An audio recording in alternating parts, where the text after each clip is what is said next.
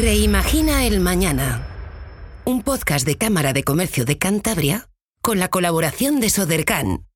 Buenos días y bienvenidos a Reimagina el Mañana, el podcast de la Cámara de Comercio de Cantabria con la colaboración de Sodercan. Hoy Mario Weiss, nuestro analista económico, nos dará una pequeña visión de cómo invertir a corto plazo. Una pregunta difícil que, que normalmente no contesta, pero nos va a dar esas pequeñas pautas. Tendremos como invitado especial a Juan de Miguel, presidente y consejero delegado del grupo Siexa, emprendedor, que nos va a contar toda esa historia de un grupo empresarial importante en Cantabria, importantísimo, que desarrolla más que actividades de construcción. Y Óscar Pérez Marcos, en su espacio habitual, en su espacio social y responsable, nos hablará de la nueva sección del diario.es que lleva por nombre La Negocianta. Buenos días, Mario. Buenos días Cantabria, habla Mario Weiss, consultor del Banco Mundial. En el último podcast de junio voy a abordar una cuestión que todos me preguntan y que yo habitualmente no contesto, pero me voy a, me voy a animar. ¿Cómo invertir dinerillo a corto plazo? Yo siempre digo, si supiera, no estaría aquí, estaría en las Islas Bahamas tomando piña colada y estaría forrado. Y si Warren Buffett, cuando me preguntan qué va a pasar con la bolsa esta semana o en un mes o en un año, dice no sé, pues don Mario también. Sin embargo, dado que es una pregunta recurrente, me voy a animar. En este momento, si alguien tiene ahorros, evidentemente ponerlo en cuenta corriente es la ruina, ya que los bancos no están dando prácticamente nada. Y aunque la inflación está bajando, y este año en España será 3,7, 3,8, 4 el IPC y algo más de 5 la inflación subyacente, claro, dejar tu dinero al cero es perder una parte importante del capital. Entonces, desde ese punto de vista, la pregunta es, ¿los bancos van a aumentar ese tipo de interés del 0 al 4, al 3 o al 2? Después del verano hay posibilidades. Ustedes dirán, ¿y por qué no lo no remuneran si en Europa están remunerando? Bueno, primero porque es un oligopolio. En este momento hay solamente 11 bancos. Piensen que en España había 45 cajas de ahorro y 20 bancos. Y como todo oligopolio, pues no, no digo que se pongan de acuerdo, pero tratan de no, no fastidiar el negocio. Por otro lado, tiene una, situación de liquidez muy buena, porque el Banco Central Europeo les ha dado muchísimo dinerillo. Normalmente para subir la rentabilidad de los depósitos es porque necesitan liquidez. Sin embargo, yo creo que después del verano puede haber noticias porque algún banco puede empezar a ofrecer un tipo de interés tipo 3-4% eh, para cuenta corriente, en el sentido que puede haber una guerra comercial y si uno lo hace y se anima, pues todos tendrán que hacerlo para no perder clientes. Aunque no necesiten liquidez, no pueden perder clientes. Y ese es el argumento. Ya ING ha un producto a tres meses de 2.5% y puede ser el inicio de una movida de los bancos. Y luego hay una presión política. Nadia Calviño, la Comisión Europea, todo el mundo les está pidiendo que remuneren, porque cuando uno va a pedir un crédito hipotecario, el tipo de interés es altísimo. A corto plazo, lo que parecía ser un año bueno en bonos, renta fija, se ha pinchado.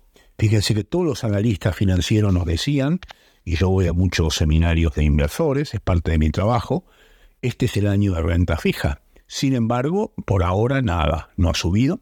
Yo creo que el problema es que para que renta fija sea interesante, o sea, bonos, tenés que estar en un, básicamente en un, en un techo de tipos de interés. O sea, cuando los tipos de interés lleguen al máximo, ahí es el momento de comprar bonos porque ante las perspectivas de baja, evidentemente la rentabilidad es mayor.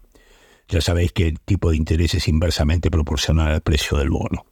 Lo que pasa es que como la inflación está bajando, pero no demasiado rápido, esta semana en la reunión de bancos centrales, el Fondo Monetario ha insistido que hay que seguir subiendo tipos de interés para controlar la inflación, aunque tenga un coste en materia de actividad económica. La visión del mercado es que todavía los tipos de interés van a subir un par de, un par de veces, no digo un punto, pero casi tanto en Estados Unidos como en España, con lo cual renta fija hay que esperar un par de meses hasta que esté en un tope. Y la mayoría de los analistas creen que la bolsa va a caer en los próximos seis meses, ¿no? sobre todo en la americana, que está muy alta, ¿no? Con lo cual va a haber que estar evidentemente con prudencia a corto plazo, y ya que los mercados no están favorables. Y como siempre les digo, por supuesto, no apostar por el Bitcoin, ¿no? Porque el Bitcoin yo creo que va a tener un derrumbe todavía mayor. ¿Cuándo? ¿Saben cuándo? Cuando los mercados perciban que renta fija es rentable, que yo creo que será en un par de meses, Mucha gente que tiene Bitcoin va a vender para comprar bonos que van a dar una rentabilidad interesante. Y ese puede ser el último eh, jabón del Bitcoin, que yo siempre he sido pesimista, como ustedes saben, y puede tener una caída importante. En el resto de los mercados está muy volátil, eh, tanto divisas, materias primas, incluso el tema de la vivienda, que el año pasado fue casi la única inversión buena en España, y que este año está muy volátil, aunque es cierto que con el gran crecimiento que va a tener España este año, el país que más crece, eso favorece que el precio de la vivienda suba.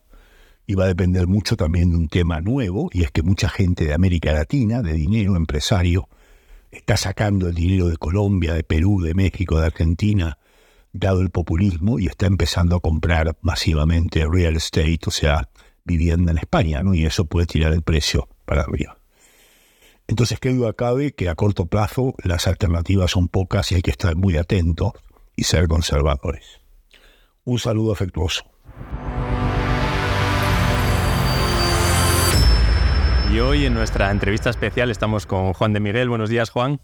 Buenos días. Presidente del grupo empresarial SIEXA, ¿verdad? Presidente y gerente o director. Correcto, sí, así es. Eh, nuevo emprendedor, ¿no? Ha sido premiado hace poquitos años, un par de años, ¿no? Como emprendedor. Eh, solo lleva 50 años aproximadamente en el, en el mundo empresarial.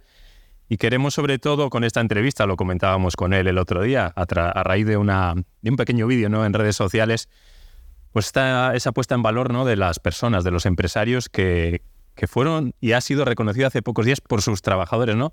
De, de, una manera en, el, en la que eh, le transmitieron su, su cariño, ¿verdad? sí ha sido sorprendente porque, bueno, totalmente sorprendente porque no... no merecido, ¿no? Ilustrísimo Torrelaveguense. Eso lo tienen que decir los, los que lo han promovido, ¿no? Pero eh, muy, muy grato, ¿no? El recibir una, un reconocimiento de los propios trabajadores, ¿no? De la mayoría de los trabajadores, porque muchos de ellos no pudieron acudir porque estaban trabajando precisamente. Y, bueno, pues, pues ha sido una satisfacción personal eh, con mucha emoción, ¿no?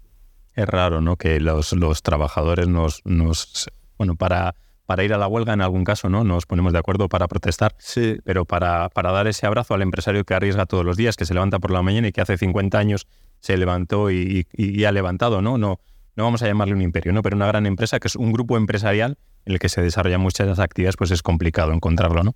Em, a lo largo de los años hemos sufrido muchas vicisitudes, ¿no? Ha habido muchas mm. crisis y, y hemos eh, pasado momentos malos, pero eh, siempre los trabajadores han estado en el centro de, centro de nuestra, de nuestra actividad, como eh, considerándoles como el, el, el, activo más importante. Entonces, eso es lo que venimos tratando de mimar desde el principio y bueno, pues también ellos lo han reconocido así. La responsabilidad que hablamos ahora como que es una novedad, responsabilidad social, ¿no? Hacia, hacia primero hacia mi equipo y luego hacia el resto, ¿no? Lo de lo que hablamos siempre en el podcast, plantar un árbol no sirve para nada si no he cuidado a, las, a, mis, a mi equipo.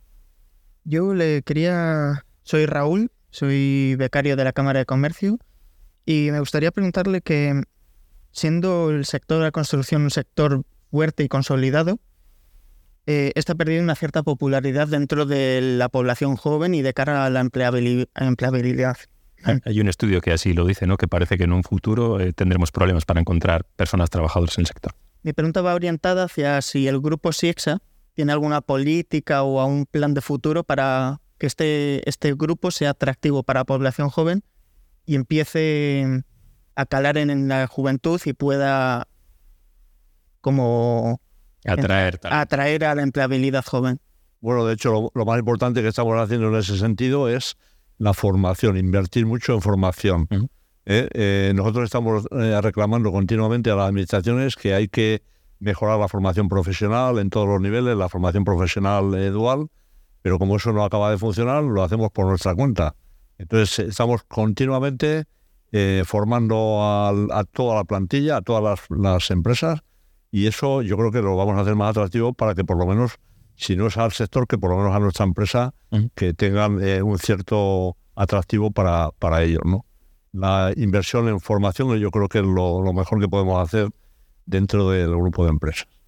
Eh, hablamos de, empleo y a veces no conocemos nuestras empresas, ¿no? ¿Qué actividades estáis desarrollando y qué número de personas trabajan en el sector, ¿no? Porque tocáis pues muchos palos, prácticamente todos los palos de, de la empresa, ¿no? En la construcción, el transporte, la industria, eh, la hostelería, el, el, ocio, etcétera, ¿no? Tenemos una plantilla bastante estable, ¿no? De, hemos ido creciendo poco a poco, pero eh, si, si, vamos viendo las distintas etapas, eh, nunca hemos dado un paso atrás, sino que nos hemos ido consolidando. Actualmente tenemos 340 trabajadores, ¿no? La mayoría de ellos son eh, fijos, no tenemos empleo salvo en la cual del soplado, donde por su característica en, la época estival tenemos, tenemos que ampliarla. El resto de las actividades de todas las empresas es de carácter estable y, bueno, pues eso también para los trabajadores es atractivo porque no, no hay movilidad. Hay movilidad, eh, comentábamos al principio, no dicen en el estudio que en torno al 20% de las personas están comprometidas con su empresa, en este caso la mayor parte. Sí, sí, yo creo que, que raramente alguien que ha entrado a trabajar en nuestro grupo de empresas se marcha. ¿Eh? Eso es raro ahora mismo. A veces, hay, ofertas económicas no hay, más atractivas y, normalmente ahora el trabajador decide irse no por dinero. El otro día estábamos en una conferencia eh, sobre recursos humanos donde nos hablaban de, de la movilidad del 60 del 70%. Sí. en nuestro caso prácticamente es inexistente. O sea, no tenemos los, estos que, se incorporan en la época estival, pero son fijos discontinuos, o sea que, que les llamamos en cada época eh, alta y, acuden y, siguen siendo lo mismo. En hostelería el otro día nos comentaba del Daría, ¿no? que lo que se encontraban es que hasta iban a, quitarle, no robarle los trabajadores al propio establecimiento, ¿no? y que los trabajadores en muchos casos pues decidían irse por pequeñas cuantías económicas en, ese sector. Yo creo que ahora para el mantener el personal y, disponer de, de, poder de captación, de, aprovechar la formación que estás realizando. Es, es, eh, son las condiciones de trabajo. Si tú le aseguras unos, unos sueldos eh, bastante interesantes y le sigues formando para que eh, vayan mejorando su empleabilidad, yo creo que eso es más interesante que cualquier otra cosa que le puedas ofrecer. Luego cada empresa tiene sus características y lógicamente el trabajo en construcción pues es más penoso que trabajar en un centro deportivo o en la hostelería. ¿no? Es un trabajo, un sector predominantemente masculino, ¿no? Pero incorporación de, mujeres al sector, porque es uno de los nosotros en, en, las actividades que desarrollamos de FP, que hoy Pablo, nuestro técnico, está aquí con nosotros, se acerca, intentamos fomentar, o sea, ayudar a pensar a, mujeres que trabajen en, en oficios de hombres o a hombres que trabajen en oficios que entendemos son predominantemente de mujeres. Sí, así como en algunas de las empresas, como la la hostelería o en el soplao o incluso en el hospital de Valdecilla tenemos, la mayoría son mujeres, en el sector de la construcción todavía cuesta mucho que se incorporen, ¿no? Hay algunos puestos de trabajo como la administración o incluso en, eh, tenemos eh, eh, topografía, pero luego el tema de lo que es la mano de obra directa de la es dificilísimo y bueno, poco a poco me imagino que se irá mejorando, pero nos va a costar muchísimo ha sido reconocido con diferentes premios, ¿no? Ilustre Torrelaverense, emprendedor y... Eh, ¿Qué se lleva ¿no? de todos estos 50 años? ¿Cuál es el, momento más importante? Pues eh, a, lo largo de tantos años ha habido momentos eh, buenos y, malos y regulares, ¿no? Como no puede ser de otra manera. Mm. Pero yo creo que el reconocimiento de los trabajadores creo que es el, el premio más reconfortante, ¿no? También el, ser torrelaverense ilustre, para uno que es de Salamanca, pues está, está muy bien, ¿no? Mm. Pero este de, esa eh, relación tan especial que tenemos con, con, las plantillas, yo creo que ha sido lo más gratificante que nos ha, que nos ha ocurrido, ¿no? El conocimiento que tiene de las actividades empresariales y sobre todo de construcción y de Torrelavega, ¿qué, qué se debe hacer en Torrelavega, ¿no? Para que resurja esa actividad industrial, ¿no? Que se ha desarrollado durante muchos años y que que todavía reconocemos ¿no? Torrelavega como una zona industrial. Pues ha perdido mucha capacidad de, emprendimiento. Eh, se han perdido muchos, en muchas empresas y empresarios y no veo que la gente tenga la actitud de cambiarla. Eh, entonces se han ido dando circunstancias especiales para que eh, el comercio que había en Torrelavega deje de existir. ¿Cómo? Muy reconocido además, las personas de Santander se acercaban, ¿no? Sí, pero, pero si, si, si, uno saca el comercio eh, a, las afueras de la ciudad, con, con los centros comerciales que se van construyendo, pues lo lógico es que la ciudad eh, pierda vigor y que muchas de las personas que se movían en la ciudad para comprar ahora se tienen que desplazar fuera y la ciudad se queda vacía. Es una, es una mm, situación un poco controvertida y además difícil de cambiar. Y lo hablábamos con Santiago Laredo, ¿no? Esa interconexión entre sectores que al final perjudique, si cae uno, caen, caen todos. Sí, sí, en este caso está clarísimo. Eh, eh, tenemos el caso de Pontevedra, que han hecho todo lo contrario. Y, hemos estado en una conferencia con el alcalde y nos explicó que él lo que había procurado era precisamente no sacar al comercio de la ciudad, eh, hacer aparcamientos subterráneos, peatonalizar la ciudad y crear el caldo de cultivo para que las empresas locales eh, puedan... Y, y, ha sido un éxito. Y la salida también de la administración pública, de los centros de las ciudades también, el comercio, lo comentábamos el otro día en una comisión de comercio, perjudica el comercio, ¿no? Sí, sí. Son personas que al, final circulan por la, por la ciudad en algún momento del día y que consumen y que finalmente genera, genera riqueza. Sí, sí. Entonces con esa situación es muy difícil que el comercio local que vuelva a tener eh, protagonismo, porque es que estamos haciendo lo contrario para que se marche. Si, si no hay ciudadanos eh, de a pie en la ciudad que deambulen y que puedan comprar ahí porque no tienen otra opción, pero claro, si les damos la posibilidad de sacarles fuera, luego no podemos pensar que el comercio local eh, funcione, que es así. Luego también todo esto va todo esto va acompañado a la situación económica que puede atravesar cualquier país. En concreto, el sector de la construcción ha sufrido crisis cíclicas en las cuales SIEXA se ha podido mover, prueba de ello sus 50 años de historia. Me gustaría preguntarle cómo, cómo prevé que va a evolucionar el sector de la construcción y dónde puede situar usted a SIEXA dentro de otros 50 años. Yo creo que nosotros siempre nos hemos adaptado muy, muy fácilmente a la evolución del país y de los sectores, ¿no? O sea, en, algunos momentos hemos eh, tenido muchísima obra pública, pero cuando en la administración eh, ha habido crisis y tal, hemos ido al sector privado. Y, esa posibilidad de adaptación nos ha venido muy, muy bien, ¿no? Entonces, eh, ¿por qué hemos llegado hasta aquí, más o menos, eh, saliendo de esta crisis que ha habido? Porque ha habido en los años 70, cuando nacimos, ya había una crisis profunda, ¿no? Con, con la crisis del petróleo y muchas empresas desaparecieron en aquellos años. Pero luego, en el año 2008, hubo eh, perdón, en, el año 1993, después de los Juegos Olímpicos y, y la, y la exposición de Sevilla, de Sevilla hubo una crisis tremenda en el sector inmobiliario. Desaparecieron casi todas las empresas del sector. ¿no? Y, hasta el año 1997, que empezó otra vez a, a crearse empleo y a, tener más actividad, pero en el 2008 nos pilló la, la, la más grande, ¿no? la que Hemos eh, aguantado hasta el 2019 y cuando en el 2019 ya empezamos a salir, llegó la pandemia en el 2020. Entonces, luego en el 2020 nos parecía que la pandemia nos iba a llevar por delante. Bueno, nos afectó mucho porque sobre todo en el tema sanitario, pero no tanto en el económico.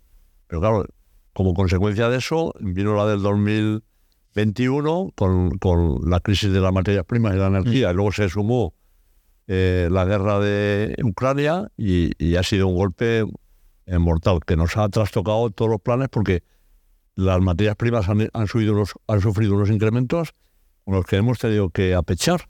¿eh? Porque nosotros contratamos hoy y hacemos las obras a lo largo de un año, dos años, tres años. Eso nos ha causado unos problemas económicos importantísimos. Hemos podido sobreponernos y, y, ya estamos. ¿Qué va a pasar en los próximos años? Pues yo creo que en el sector de la construcción está evolucionando hacia una actividad más industrializada, ¿no? Ahora mismo estamos haciendo un instituto el Musquiz eh, totalmente de madera. Entonces la madera viene ya perfectamente preparada de Suiza, empaquetada, y lo que hacemos es colocarla. Ya no necesitamos gente especializada ni, ni un equipo enorme, sino que con, con unas pocas personas en dos meses tenemos levantado el edificio, luego hay que hacer las instalaciones y tal. Por ahí van a, venir las cosas.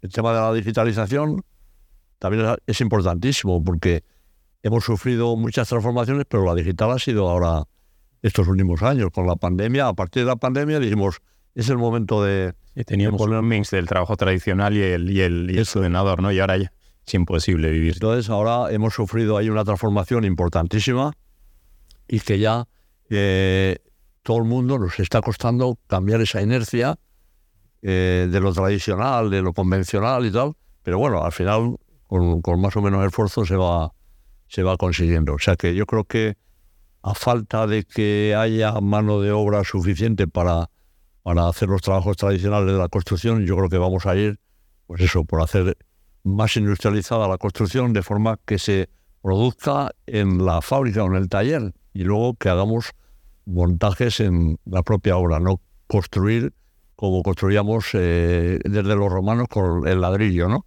Eso, eso ya prácticamente ha desaparecido. Estamos hablando de un gran, un gran grupo conglomerado de, de empresas ¿no? que se dedican ahora también a, a centros deportivos.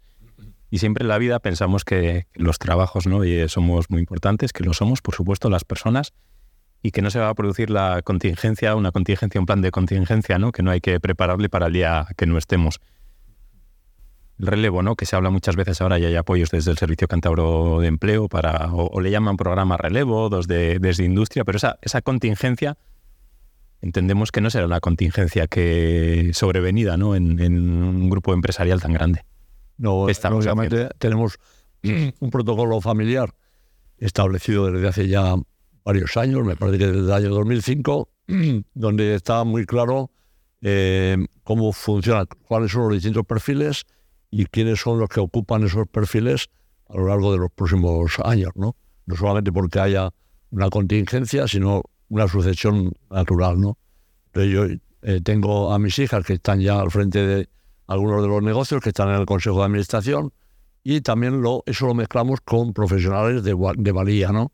Y también esos profesionales de valía, lógicamente, tienen que tener luego su recambio, ¿no? Todo eso está establecido y no la empresa no va a sufrir eh, merma de su actividad porque no haya una transición eh, organizada, ¿no? ¿Cuál es el siguiente hito del, del grupo? ¿no? Ya desarrollamos qué actividad falta por desarrollar. Bueno, tenemos en, últimamente eh, estoy metido con el tema de la producción de vino, ¿no? tenemos una, una plantación en, en Novales que ya estamos empe- empezando a sacar las primeras cosechas. Eh, estamos pensando también en una fábrica de mantequilla eh, con, con otros eh, posibles socios. Y ahora estamos eh, metidos en el tema de, las energías renovables. Eso nos ha pegado un, con la- el alza de la, de la energía y las materias primas. En todas las empresas estamos montando instalaciones de fotovoltaica precisamente para minorar la, la, la factura energética. ¿no?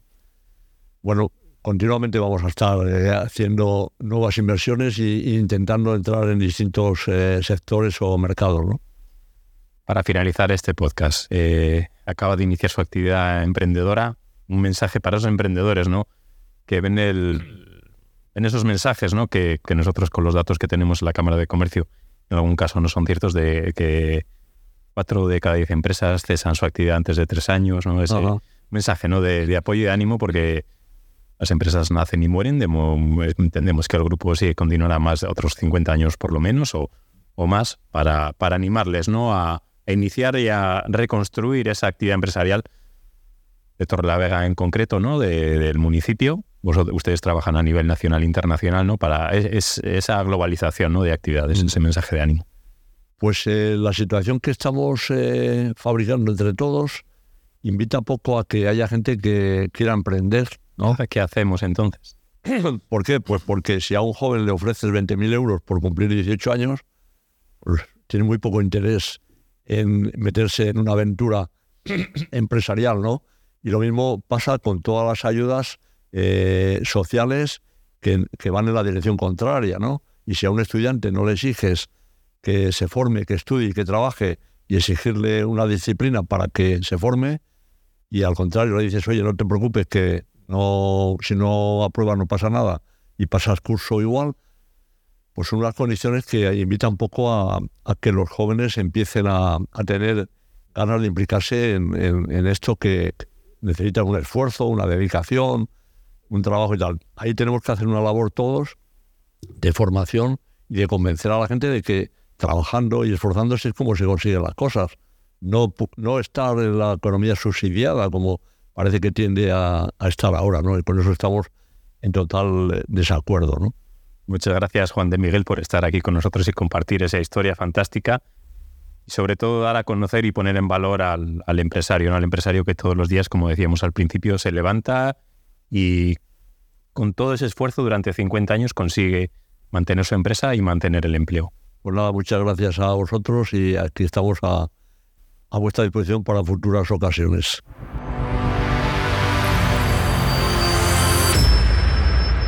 Y para finalizar nuestro podcast semanal, Oscar Pérez Marcos nos traerá esa información de impacto social y emprendimiento. Hoy un nuevo blog del diario.es. Cuéntanos, Oscar. Hola David, gracias una semana más por este espacio para, bueno, en esta ocasión hablaros de la nueva sección del diario.es enfocada en emprendimiento social que lleva por nombre La Negocianta.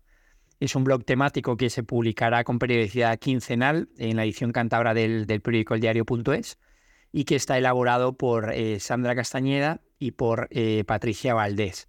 Sandra, como para dar un poco de contexto, es licenciada en Derecho Económico y máster en Derecho Internacional por Deusto. Eh, bueno, ha hecho parte en su vida laboral del sector de la banca ética y sostenible en Triodos Bank y luego en la parte de moda colaborando con el grupo Inditex. También hace parte del board de, de B-Lab, todo el movimiento B en España y ha venido a sentarse en Cantabria recientemente y a generar valor a, la región. Eh, Sandra cuenta con el, apoyo de Patricia Valdés, que es fotógrafa y también consultora en sostenibilidad, y es la persona encargada de, las imágenes, ¿no? de poner un colorido y una imagen a, estas historias. Eh, ha estudiado el máster de Desarrollo Sostenible de la EOI y también un MBA en la Universidad de Deusto. Y bueno, creo que es un gran equipo para ilustrar eh, bueno, pues los, los grandes proyectos de innovación social, eh, pequeños pero grandes, de la región, ¿no? La sección o, el lanzamiento ha sido el pasado 24 de junio y entre otros proyectos pues van a, ilustrar eh, casos como la Yeldiría, que están en, San, eh, San, Roque Río Miera, se dedican a fermentados y a la dinamización del entorno rural, han, creado una quesería local, luego la Pizpireta, que son frutos rojos ecológicos, también en Valles Pasiegos, eh, ilustrarán otros proyectos como el de Amica, ¿no? referentes en el emprendimiento social en la región y el mundo de la discapacidad, Huerta del Tarruco, que son grupos de autoconsumo o, de consumo consciente, o Casa Palma en, el sector ya más cultural y, musical.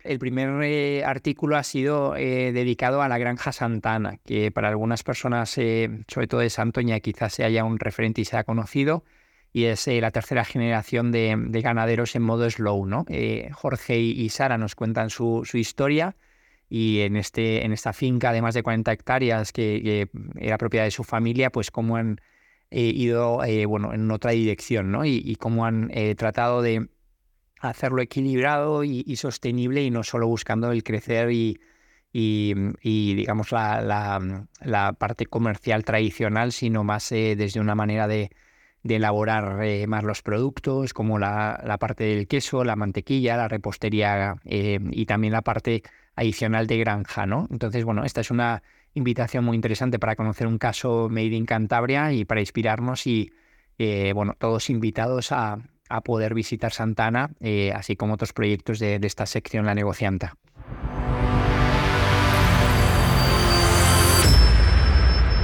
Hasta aquí ha llegado este podcast de final de junio en el que hemos aprendido un poquito de esa inversión a corto plazo con Mario Weiss.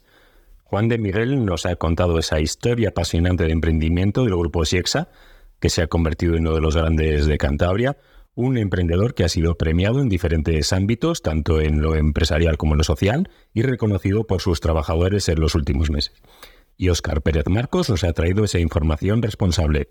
Muchas gracias a todos y muchas gracias a Sodercan, quien lo hace posible cada semana. Un saludo y buen verano.